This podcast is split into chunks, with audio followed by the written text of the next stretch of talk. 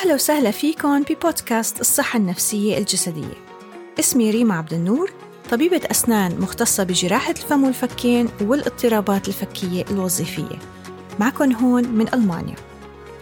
أكثر شي بيسعدني اليوم هو إني أساعدكم على فهم العلاقة الوثيقة بين الصحة العقلية والجسدية وأبين لكم مدى الارتباط العميق بيناتهم.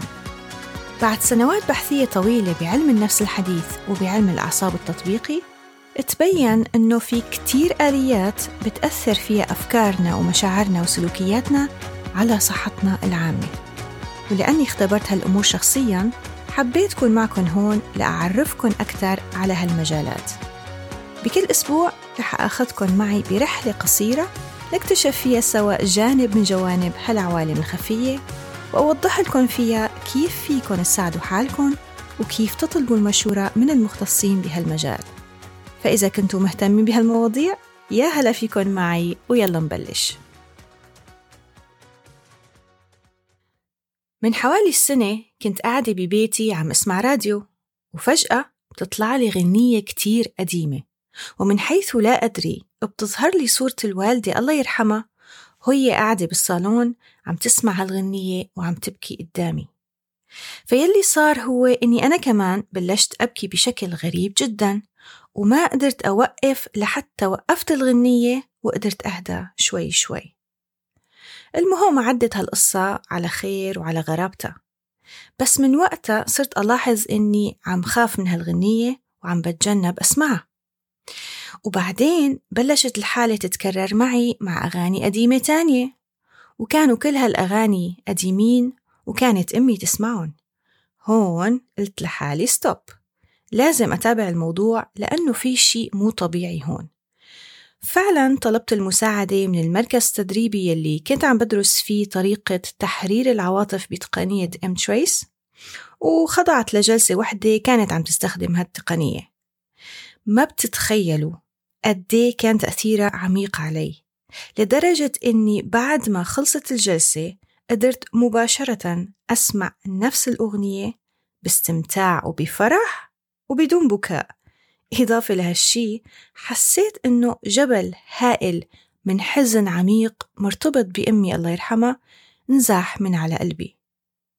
وقتها أدركت إنه الحزن اللي كنت حاملته جواتي 42 سنة كان أغلبه متعلق بالوالدة الله يرحمها وبيعبر عن حزنها هي مو عن حزني أنا الشخصي. هذا هو الشيء اللي بيصير فينا لما منتعرض لصدمة عاطفية بمرحلة مبكرة من العمر. وبعد تفكير مطول بالشيء اللي صار معي بتوقع أنه وقت صارت هالحادثة كان عمري تحت السبع سنين لأن بهالعمر الدماغ الواعي المفكر المحلل ما بيكون مكتمل التشكل والمسيطر بهالمرحلة هو العقل اللاواعي يلي بهالعمر بيشتغل مثل الإسفنجة. بيمتص كل المشاعر والأحداث بدون ما يكون في قدرة على التحليل المنطقي من قبل الشخص. ولما بيتعرض طفل بهالعمر لحدث شديد عاطفيا عليه مثل مشاهدة بكاء أمه يلي بيحبها فرح يتخزن هالسيناريو بدماغه اللاواعي على شكل حدث صادم لعدم وجود القدرة على معالجته والتعامل معه بشكل منطقي. ودايما بوجود محرض ما رح يظهر على السطح فيما بعد بمظاهر عديدة منها الشكل اللي ظهر عندي أنا.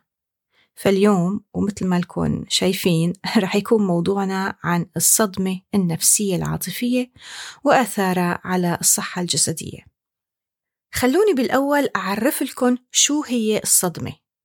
هي حدث مفاجئ غير متوقع قادر إنه يطالعنا لحظيا من الشعور بالأمان والاستقرار والقدرة على التحكم بحياتنا. أما أعراض ما بعد الصدمة فهي مجموعة الأعراض اللي بتنشأ منها الحدث نتيجة عدم قدرة دماغنا على التعامل معه ومعالجته بشكل صحيح. فبتلاقوا إنه الحدث الصادم بيبقى مخبى بذاكرتنا وكل ما سنحت له الفرصة بيرجع لنا من الماضي على شكل صور، flashbacks، ذكريات مؤلمة عاطفيا وجسديا وكوابيس وأرق وبيعيقنا عن ممارسة حياتنا الطبيعية بالحاضر. تكرار هالشي وعدم تلقي المعالجة المناسبة ممكن يوصلونا لمخاطر الوقوع بالإدمان كوسيلة لتخدير الذكريات. ومع الوقت بتصيبنا اللامبالاة ومنفقد القدرة على متابعة اهتماماتنا وممارسة النشاطات يلي منحبها. وبتقل تدريجيا رغبتنا بالتواصل مع الأشخاص القريبين مننا. ومنلاقي حالنا بلشنا ننعزل عن المجتمع. وبكتير من الحالات بيغمرنا شعور شديد باليأس ممكن يوصلنا حتى للانتحار كوسيلة للتحرر من السجن يلي نحن فيه. طبعا الحالات الصادمة كتيرة ومتنوعة لكن الأكثر تنوعا هو استجابة كل حدا فينا للحدث الصادم.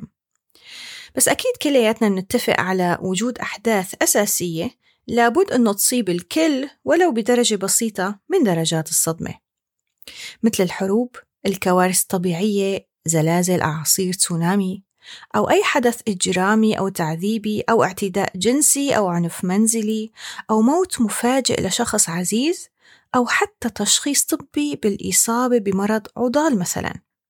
هون لابد من ذكر إنه مو بس الناس اللي تعرضت للأذى هي فقط اللي رح تكون مصدومة وإنما أيضا الناس اللي شهدت وقوع الحدث الصادم على غيرها حتى لو ما صاب هي أي ضرر جسدي.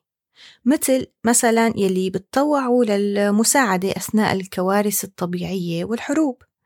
هالفئة أيضا معرضة أنه تتأثر نفسيا وعاطفيا ويبان عليها أعراض ما بعد الصدمة مع الوقت. إضافة لهالأنواع المفاجئة من الصدمات في نوع تاني له طبيعة تطورية مثل الصدمات اللي منتعرض لها بمرحلة الطفولة ويلي أثرت وما تزال تؤثر على ملايين الناس بكل أنحاء العالم. التجارب المؤلمة يلي بتصير بهالعمر مثل الإهمال العاطفي، فقدان أحد الوالدين، أو الإساءة والتنمر والعنف المعنوي، الاعتداء الجسدي أو الجنسي، أو حتى مشاهدة أحداث عنيفة بمراحل عمرية مبكرة ممكن يؤدوا لحدوث تغيرات نفسية عصبية دماغية عميقة وطويلة الأمد. لأن مثل ما قلنا من شوي الطفل بيفتقد بعمره لطرق التعبير ولآليات التأقلم يلي بتخليه يعرف يتعامل مع التوتر المصاحب لهيك أحداث ومشاعر. وما ينتج عنها من أفكار ومعتقدات بتثبت باللاوعي عنده. وبالنتيجة منلاقيه بلش يضطرب نفسيا وسلوكيا وحتى جسمه ممكن مع التقدم بالعمر يبلش يصير منفذ تعبيري للشي يلي انصدم منه وهو صغير. فاصل صغير وبرجع لكم مع أشياء الأعراض الجسدية يلي بتظهر مع الصدمات المبكرة.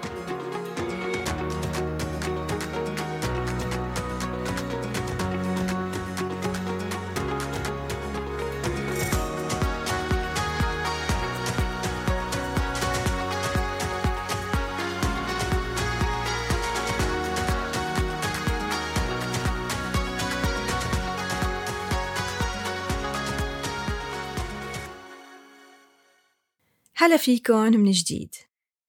شو أشع الأعراض الجسدية يلي بتظهر مع الصدمات المبكرة؟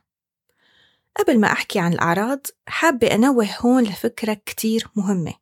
هي أنه مو كل طفل تعرض لصدمة حكما رح ينصاب باضطراب جسدي مع العمر لأن الاستجابات الفردية للصدمة بتختلف والعوامل المحيطة بالطفل بهديك اللحظة كمان بتختلف. وبتأثر على مرونته بالتعامل مع هالأمور وعلى طريقة ومدة تعافيه من الصدمة.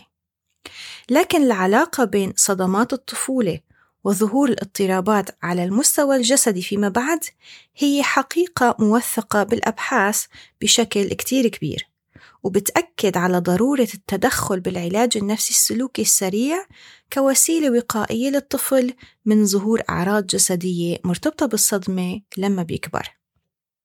أما الأعراض الشائعة يلي بتظهر مع الصدمات بهالمرحلة فهي متعددة ومتنوعة وبتختلف من طفل لآخر وبتشمل شقين نفسي وجسدي نفسيا منشوف انخفاض احترام الطفل لذاته ومشاكل التعلق المفرط والخوف من الهجر ومشاعر الفراغ العاطفي والحزن العميق أو الشعور بالعار الشديد وبالخجل والذنب أو ظهور نوبات الهلع والخوف والقلق المزمن. جسديا ممكن يظهر الصداع التوتري ومتلازمة الكولون العصبي ومشاكل القلب والأوعية الدموية والتعب والآلام المزمنة واضطرابات النوم تغيرات بالشهية ومشاكل بالجهاز الهضمي وحتى الربو والضعف الجنسي ممكن هلأ تسألوني كيف بتصير هالقصة بالضبط؟ كيف تتحول الصدمة العاطفية لعرض جسدي؟ الشيء اللي بيصير بيسموه طبيا عملية الجستنة أو ما يسمى بالإنجليزي somatization واللي شرحت لكم عنه بالحلقة الثانية من البودكاست لما بيتعرض حدا لصدمة شديدة وبتضل هالصدمة غير معالجة لفترة طويلة بيستمر الدماغ بتنشيط الجهاز العصبي الودي المسؤول عن إطلاق هرمون الكورتيزول يلي بيحط الجسم بحالة من التأهب والاستعداد كاستجابة غريزية منه على العوامل الموترة والمهددة للحياة ويلي الحدث الصادم واحد منهم. لكن مع مرور الوقت وإزمان الحالة ممكن تتحول الذكريات والعواطف المؤلمة المرتبطة بالصدمة عند بعض الأشخاص لأعراض جسدية كوسيلة تانية للجسم إنه يتعامل مع الصدمة ويعبر عنها. هلا العلماء لسه ما توصلوا لجواب بيفسر ظهور الأعراض الجسدية للصدمة عند بعض الأشخاص وعدم ظهورها عند أشخاص تانيين. يمكن يكون هالشي له علاقة بالاستعداد الوراثي للشخص نفسه وبطريقة تعامل جسمه مع الموترات. إضافة لهالشي شدة الصدمة ومدتها ووجود أو عدم وجود محيط داعم للشخص بهالمرحلة ممكن كمان يأثروا على ظهور أو عدم ظهور الأعراض الجسدية فيما بعد. والأبحاث لسه عم تدرس وتشتغل على هالموضوع. هلأ وبعد ما حكينا عن الصدمة وأسبابها وأعراضها رح أحكي لكم عن وسائل المعالجة المتوفرة بوقتنا الحالي. بس قبلها رح أعطيكم لمحة بسيطة عن الشيء اللي بيصير عادة بالدماغ لما بينتهي يومنا المفعم بالأحداث. دماغنا متعود إنه ينظم كل الأحداث اللي صارت معنا بالنهار أثناء النوم وتحديدا بمرحلة بسموه بالإنجليزي Rapid Eye Movement يلي بتتميز بحركة سريعة للعينين. بهالمرحلة من النوم بيعالج الدماغ كل الأحداث اللي صارت بيومنا وبيخزنها بالذاكرة عنده مشان نقدر نركز على أحداث اليوم التالي بشكل كامل. لكن لما بيوصل الدماغ للحدث الصادم بتتغير كل القصة. لأن هالعملية ما بتتم بشكل طبيعي بهالحالة بل بشكل جزئي ومشوه وغير كامل. مما يؤدي لاستمرار تواجد هالحدث بشكله غير المعالج بذاكرتنا وبأحلامنا. لكن ألف حمد وشكر لله أنه مو كل حدث صادم مكتوب عليه السيناريو. لأن نحن كبشر منولد مع نظام جسماني عنده القدرة على الشفاء الذاتي عن طريق إيجاد حلول مناسبة لكل حدث. وفي كتير أشخاص بيقدر دماغهم يتعامل مع الصدمة وبيقدروا يرجعوا لحياتهم الطبيعية بعد ثلاث أو أربع شهور مثلا بدون مساعدة من المختصين. تماما مثل ما بيعمل جهازنا المناعي بالجسم لما منتعرض لأذية جسدية مثلا مثل جرح بسيط. فمنلاقي إنه الجسم بعد فترة قدر يرمم جرحه وإنه مكان الإصابة رجع لوضعه الطبيعي قبل الأذية. لكن لما بيكون الجرح عميق أو بترافقه حالة كسر عظمي مثلا فغالبا بيصعب على الجسم إنه يرجع الأمور تماما على ما كانت عليه بدون أي تشوه لاحق. لذلك وبهالحالات بالذات منقرر نحن نروح عند الأخصائيين ليوصفوا لنا الأدوية أو لنتلقى علاج جراحي مثلا بهدف تحسين الظروف الاستشفائية المحيطة بجسمنا وتسهيل وتسريع عمله الترميمي. نفس القصة بتنطبق على معالجة الصدمة فبعض الصدمات بيكون قابل للمعالجة من قبل الجسم لحاله وبعض الآخر بيكون أشد وطأة على الشخص وبيتطلب تدخل خارجي من الأخصائيين للمساعدة وللدعم وحل الموضوع بشكل نهائي وجذري. أما بالنسبة للطرق العلاجية فهي كتيرة. أشياء هي طريقة EMDR Eye Movement Desensitization and Reprocessing. يلي من بعدها بيندعم الشخص المعالج بوسائل الرعاية الذاتية الهادفة لتعليمه كيفية إدارة التوتر وطرق تعزيز المشاعر المريحة بحياته يلي حكيت لكم عنها بالحلقة الخامسة بتفصيل أكبر. كلمة أخيرة قبل ما أنهي حلقتنا اليوم. الحياة مليانة تحديات.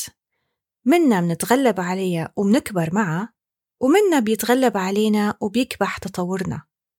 ليه نختار نعاني ونضل طول حياتنا حاملين أثقال كبيرة إذا في وسائل طبية بتساعدنا نتخلص منها وننطلق للشي اللي نحبه خبروني أنتو شو خبرتكم بالتعامل مع الصدمات؟ وكيف بتقيموا المعالجات المتوفرة حالياً؟ كتير متشوقة أسمع آرائكم خلونا على تواصل دائم. وإذا حبيتوا الحلقة لا تنسوا تشيروها مع كل من بتحسوا أنه رح يستفيد من معلومات عندكم وانتظروا من عندي حلقة الأسبوع المقبل. ولوقتها فيكن تتابعوني على مواقع السوشيال ميديا بمواضيع تانية رديفة ومتخصصة. بودكاست الصحة النفسية الجسدية كنت معكم ريما عبد النور